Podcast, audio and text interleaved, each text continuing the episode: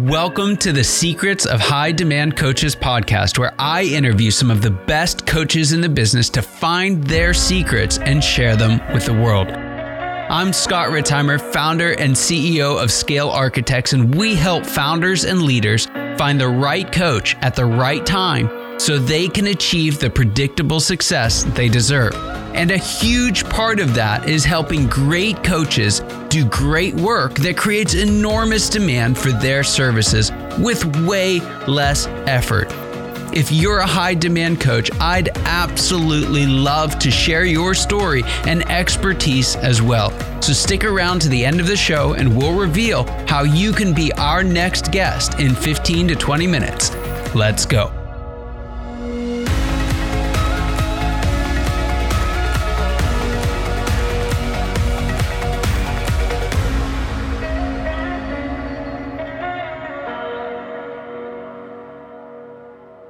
Hello, hello, and welcome. Welcome once again to the Secrets of the High Demand Coach. And I'm here with yet another high demand coach and consultant, and that is Natalie Born. She's the founder and chief disruptor at Innovation Meets Leadership. And as an accomplished executive with two approved US patents to her name and over 15 years of experience leading product development teams, she is consistently willing to share her expertise to ensure companies are designing their products and strategies with the customer at the center of their design. Natalie is also a keynote speaker, a podcast, and an innovation facilitator. And Natalie, I'm so excited to have you here because what's really cool is you're a local. We know That's a right. bunch of the same folks. So, uh, you know, uh, typically on podcasts, one of my first questions is, where are you calling in from? Because I'm, you know, I got someone in Australia one day and then Wales the next and, and then Cleveland, you know, uh, but we're both here from uh, basically the Peachtree Corners area of Atlanta. So we don't even have to say Atlanta. So I'm so excited to have a local on on the show. And uh, really excited to talk about innovation because I know this is just what you've given yourself to and just have uh, an incredible track record with it. But before we go there, I'd like to just take a step back and say, well, tell us your story. What were you doing before getting into helping folks in the in the innovation space? And how did you ultimately decide to make the leap into coaching and consulting? Sure. Thanks for having me, Scott. So, you know, my backstory starts in early 2000s during the dot com boom, right? So, uh, we all remember that time. It was such a fun season. And I got brought on. Uh, I was 19. I was still in college and I got brought on, had a real job at 19, um, was working at careerbuilder.com. And I ended up just having an amazing career there for almost 11 years. And so, what was so cool about that time, and I think kind of what shaped me in that culture was was, you know, that organization at the time was growing so rapidly that if you weren't getting a promotion every like nine to 12 months, you were kind of like, is something wrong with me? Am I, wow. am I doing something wrong? But we were just growing at such an incredible pace. So I got a job in project management and I was outsourcing uh, to Indy, uh, West Indies and Nevis. And I'm not even old enough to rent a car. So I had to bring a colleague down there with me so that we could, uh, so I could get around. And later, I got introduced into international product development. And that is honestly where my career really took off and where I kind of found my, if you will, first love of just innovation, international product development. Um, that career would take me to over 18 countries working on different products, um, mergers and acquisitions, wow. launching businesses organically, and then also just working with founders. And I had such a love for uh, the grind and the gruel that it takes to start something from nothing, right? Just building something from the ground up. And so that really launched my career working at Career Builder. And it was such a blast. It was a great time. And that launched me into product development just in general. And that understanding that when you're when you're selling something, it has to be ubiquitous, right? We can't just sell it to the one person. We have to figure out how do we replicate that again and again. And then not only that, it has to be urgent. So how do you create a project that people love that's urgent? And then making sure that people are actually willing to pay for it. And so that's the piece that really launched my career. Wow. Wow. Fascinating. So we fast forward. Uh, you've been doing this for a while now. What would you say some of the most important work you're doing with teams today? Yeah. So, you know, some of the most important things, and and I kind of like to put them in three buckets. So, mostly with teams, I'm working on one of three things. We're either creating something new, and that's kind of that idea of when you're building a framework for success with a company, with a team, you're asking really three questions. How do I make it repeatable? How do we make it viable? And then how do we make it livable? So if you're implementing a framework that people can't live out, it's not a powerful framework, right? So it's mm. really focusing on these three things. The other thing that I'm constantly doing is helping people figure out how to disrupt their market. So oftentimes uh, companies like to kind of play the hand they were dealt, or they play the hand the industry is dealt, and they're not thinking about how to actually traverse their industry and look at other industries so that they can find disruptions that they can bring back to their market. And so there's just a beauty in what I get to do, which is look across all these different industries and say, well, they're doing this really well over here. Why are we not doing it over here? Like, what, let's connect the dots and bring these things together. And so yeah. that's really fun. And the last thing is is launching, just helping people launch big bold ideas. And so part of the challenge with launch is we want to uh, lower our risk as much as possible because so often um, you see these slow moving train wrecks, right? Where people try to launch an app or a thing. Now they're millions of dollars in and they still don't know what they're doing. And so we want to de risk and launch quickly. We want to fail fast, fail cheap, um, mm. and then mm. fail forward so that we can actually accomplish what we're being called to do in that line. So that's really kind of you know what i do and how i help people think about you know how do you create breakthrough in your industry? How do you create breakthrough in your company? And how do you take this thing that's an idea and really figure out whether or not it's viable and launchable? And so often i think we um, you know the ceo or or the founder has this great idea and it goes from idea to development. And we don't take it through its paces to make sure that we are not building something for ourselves but building kind of that minimal, lovable product that people actually want to use and invest yeah. in. Yeah. As we've been talking, even you've kind of alluded to working with organizations from the beginning to bigger organizations. I even know from your background, you worked with some really large organizations. And the question that I have is, does innovation change, uh, you know, by in these different modes of creating or disrupting or launching? And does it does it is it different for big organizations and small organizations? Yeah, that is such a great, great question. And it's a question that I think is so important because working in large enterprise organizations where, you know, we are huge, massive, lots of money, what you find the real challenges with large organizations is uh, there's a lack of focus because there's so many initiatives.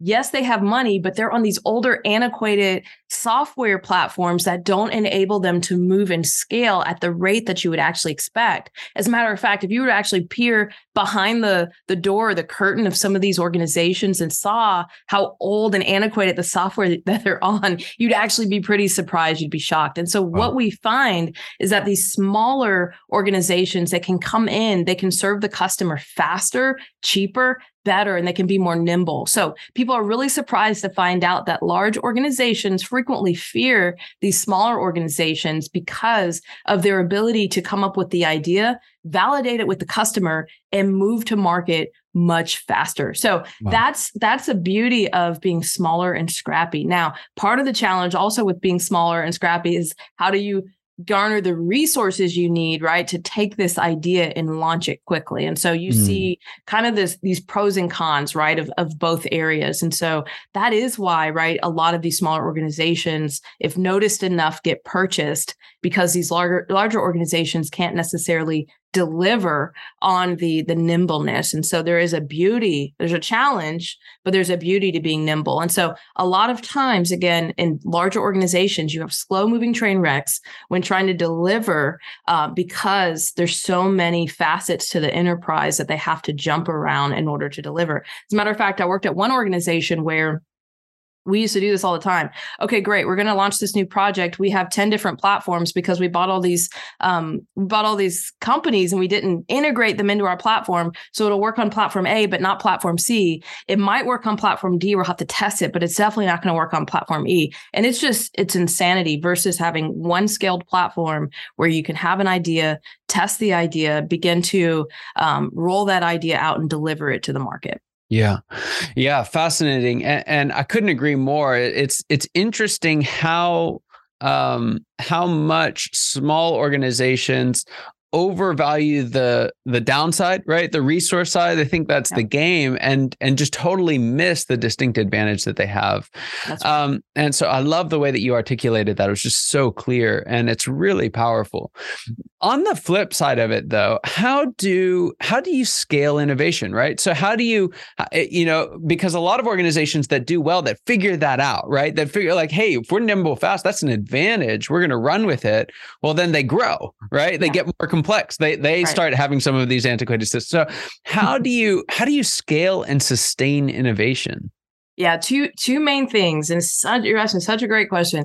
Two main things that are required, and I feel like these are so important. One, uh, your culture helps to scale innovation. And we can talk about that in just a second. And the other one is your foundation. And so, what happens oftentimes is people have shaky foundations and then they try to build on top of it and they can't figure out why what they're trying to innovate on it continues to crumble. Mm. So, a lot of what we have to do when looking at an organization is we ask, what is the foundational things that you've built your technology, your software on? Let's let's uncover that and figure out is there stability in that. If there's not stability, there's no business innovating, right? We have to infuse stability into the structure before we can begin to think about innovation. And that is truly step one is to build that stability. Step two yeah. is culture. And so we talk a lot about failure, right? Like, what is your uh, tolerance for failure? And again, we want to minimize the number of failures that people have, but we also want them to fail fast. We want them to test it when it's small, not grow it big and fail big, right? We want them to test small, fail small. And so a lot of times organizations, they don't they don't allow for failure and their attitude towards failure is one where it's detrimental. So you'll be fired right? You'll be um, publicly shamed. You um, you may not lose your job but you kind of lose your ability to, to, to pitch ideas again right? So right, we see all right. these things in an ecosystem and so culturally um, if we don't allow for failure and teach people how to fail then then we're actually doing them a disservice and that that actually thwarts innovation within our organization. Mm. So I think a yeah. lot about, you know, my kids, like they were taking karate and Krav, Krav Maga. And one of the first things they teach you in that class is how to fall. And mm. then they mm. show you how to get back up. And it's unfortunate, but oftentimes in most organizations, we don't teach people how to fall down and get back up gracefully. So basically their failure becomes kind of their scarlet letter, right? And then it's detrimental and they're not able to move forward. When yeah. enough people see that failure is detrimental, innovation ceases to exist within organization because nobody's willing to take the risk because risk equals shame and nobody yeah. wants to go down that route. Yeah. Yeah, wow. Uh, I've I've felt for a long time one of the biggest tragedies in larger organizations is the existence of an innovation department. Mm-hmm. Right. Because uh, almost like it's never the intent, right? But it, it almost always leads to oh we don't over innovate here we innovate here right? We, we do it in this confined space. And and and it's understandable because essentially what we're trying to do is what you said. We want a part of the organization that can fail fast. We want a part of the organization that is small enough and safe enough that we can mess up and it's not going to end things. So how do you and and I love that you've talked about doing this culturally but how do you do that culturally? What are some of the even some of the rails to run on in a large organization to know, you know, are we smothering things or are we actually keeping ourselves legitimately safe? Yeah, this is so. This is such a great, yes, such a great question. So, one of the things that I, I think is really important when we think about innovation is um, it has to tr- it has to transfer hands. So oftentimes when you go to a country a company and you say who owns innovation in this company, you get all kinds of answers. Oh, well, the CEO owns it, or well, our our technology team owns it or our product development team owns it or maybe it's you have a chief innovation officer right? But it's always a, over there they. And when you get into an organization and you say who owns innovation? we say well we we own it. We all own it. We're all in charge of innovation. Whether i'm a frontline employee answering a customer service email or call or whether i'm the ceo or the coo innovation if we can get the entire organization to believe not just say it but believe it that that they own innovation that's a game changer. So yeah. again i talked about this this company right that i grew up in and culturally grew up in. We had so many different ways of getting innovation out of people's minds and infused into the organization. We had business plan competitions. Every year where you would partner up with whoever you wanted uh, write out your business plan pitch the idea. If you got selected, you were flown to another state where you got to present in front of all of all the executives. The executives wow. would vote on the best idea and the best idea that team got to actually go run the idea. So imagine one day you're head of sales, the next day you're running a, a small organization based on your idea. And so what you see again guy in technology it you know it person next day they're running this business. So not only was it hey we want your ideas they were willing to pay for the ideas so runners up still got money the person that won got money but also in addition to that they got to go run the idea. So it wasn't a give us your ideas we'll take them and let you know right. if we think they're good enough. It was you have the idea now go run it We'll Amazing. give you the tools. We'll invest in you.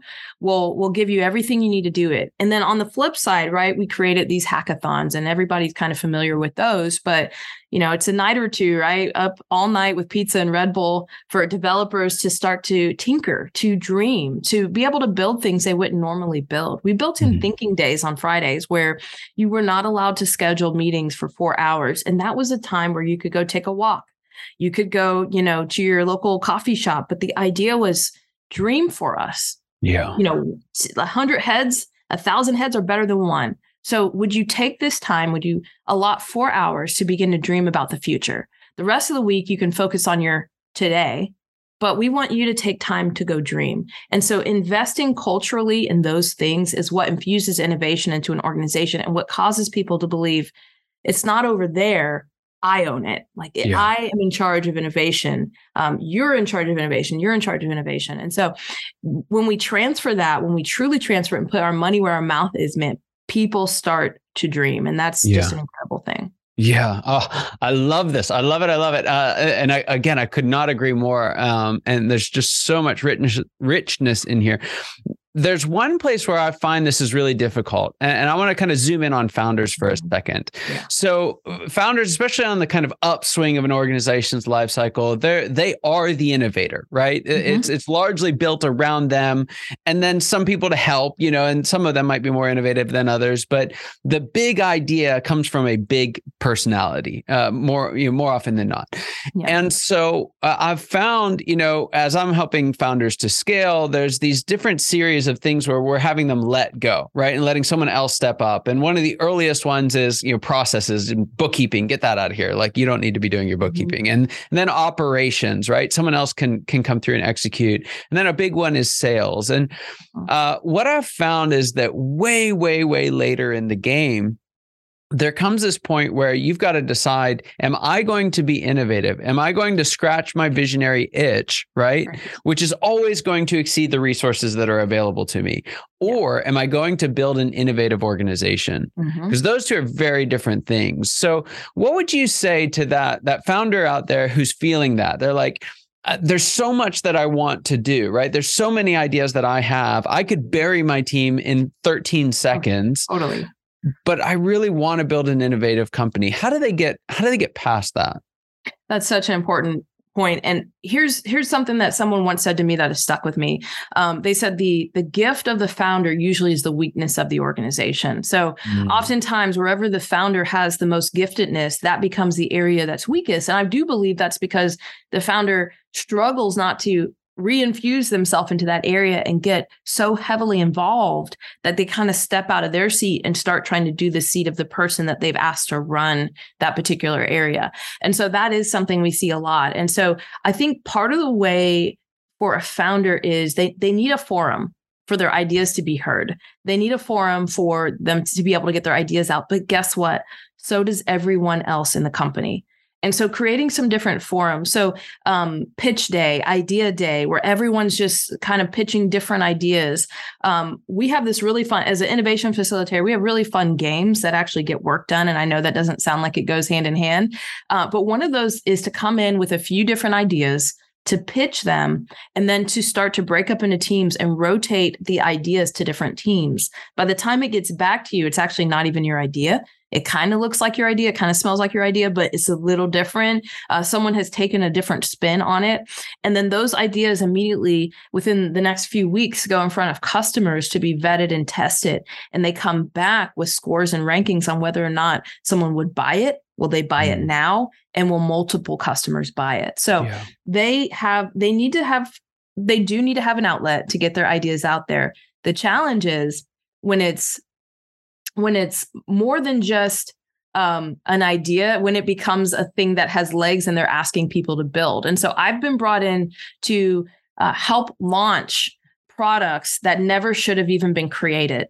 And so we've had to say, hey, I know you want, I know you think you're launching this in two months, but nobody wants it. So wow. let's back up let's figure out what people actually want and let's build that. And that's yeah. always a shame when something gets all the way from idea and nobody questions it and then it gets to launch and then it gets out there in the market and we can't figure out why we're having such a hard time selling it right? Maybe it's our sales team maybe it's this maybe it's that and we don't ask the question did anybody really want this product? Yeah yeah, well, stunning, stunning.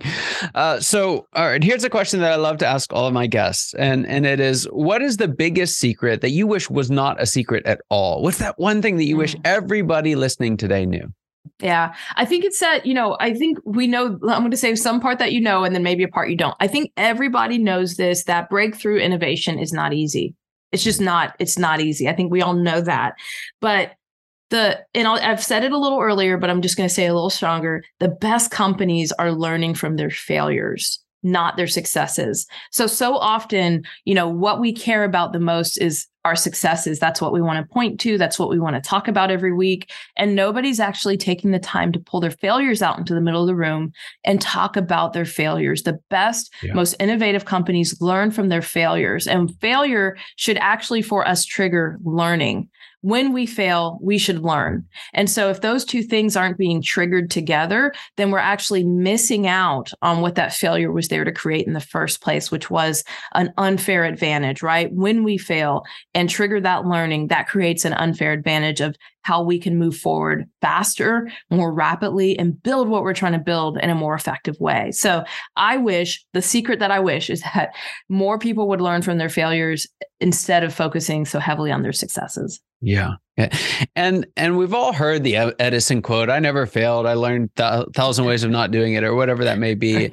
Uh, but but this is not an easy process right like going through especially as a team especially when it was a public launch that didn't mm-hmm. go well like right. it's it's difficult to unpack failure and really learn from it yeah. what would you say someone let's say someone and uh, you know I'm, I'm, sure there's someone out there listening in this place but they just did they did that to some degree of either internally publicly or externally mm-hmm. publicly something didn't go well they're at the you know the face of failure what do they yeah. do to to resolve that?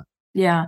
I think we have to start, and again, it goes back to this idea of culture. We have to ask ourselves, what's our organization's stance on failure? And is that affecting our ability to learn from it? I think we also have to ask ourselves, what was the last time we failed and how did the rest of the organization actually handle that failure. I think that's a key to help us understand that a little bit more. And then I want to, it's almost like I want to ask this question Have you ever thought about ensuring that the people you hire are actually able to admit failures? Because oftentimes when we hire uh, people that are not willing to, to expose failure, we create an environment in the organization where everybody's hiding the squiggly things right under the rocks. And then those are the eventual things that take us out versus yeah. people being able to openly expose, hey, I failed. Let's talk about why. What could yeah. be done next time? And so I think that if we have to, we have to help teams understand that failure is not fatal. Um, failure triggers learning. And so if we can learn from this and we can move forward from this and do it differently. Now, if we continue to make the same issue over and over again, that's a different topic we're dealing with. That could even be incompetence but failing and then figuring out what we can do different is different than incompetence right? Where someone's making the same mistake over and over again. Yeah. Yeah. Fascinating. Fascinating. Um, i love that. Now uh, I'm going to shift gears a little bit on you, and I'd love to. I'm going to have you take off your your you know, innovation, uh, disruptive uh, consultant hat. I'm going to have you put on your CEO hat and, and talk to us a little bit about what the next stage of growth looks like for you and your business. Yeah, that's a great. I love these questions today. these are great, Scott. So, you know, for me, uh, one of the things I've found is that you know everyone that asks me to consult or coach with them is not necessarily the best fit for for me uh, for the time that i have on my hands. And so part of what um, i've been looking at is what are some ways that i can replicate myself and replicate um, what i'm doing so that other people can get value from it. And so i'm launching a book um, called set it on fire. It's all about the art of innovation that's coming out in june of 2023 and then i'm also put pairing alongside of that some master class content. I love helping people, but as you know, Scott, like you, you can spread yourself really thin very easily and quickly. And so, really, what I'm trying to do is give people playbooks that they can take back to their organizations and use to figure out how to launch big ideas um, and invest right in their own future. And so, that's part of the way that I'm trying to figure out well, how do I scale some of this content so that other people can garner that and have access to that content? Amazing, amazing. Well, I cannot wait to get my copy. Uh, and uh, so, it's coming out out in June. Give us the title one more time. Set it on fire. I love it. Set it on fire. So get uh get your copy. Uh, come June 2023. Uh, it's just around the corner. Uh, Natalie, uh, unbelievable. It's so fun having you on. Uh, it's just such a rich conversation. Uh, thank you so much for being here. Uh, just a quick plug: we're at, we're going to turn the microphones around here in a couple weeks, and we'll be on your uh, Innovation right. Meets Leadership podcast. So uh, anyone listening, keep an eye out for that as well. Um, and uh, yeah, so just so thankful for having you on. it was just an absolute blast. To everyone who is listening, your time and attention mean the world to us. Thank you for being here. Thank you for sharing with us. I hope you got as much out of this conversation as I know I did. And I cannot wait to see you next time. Take care.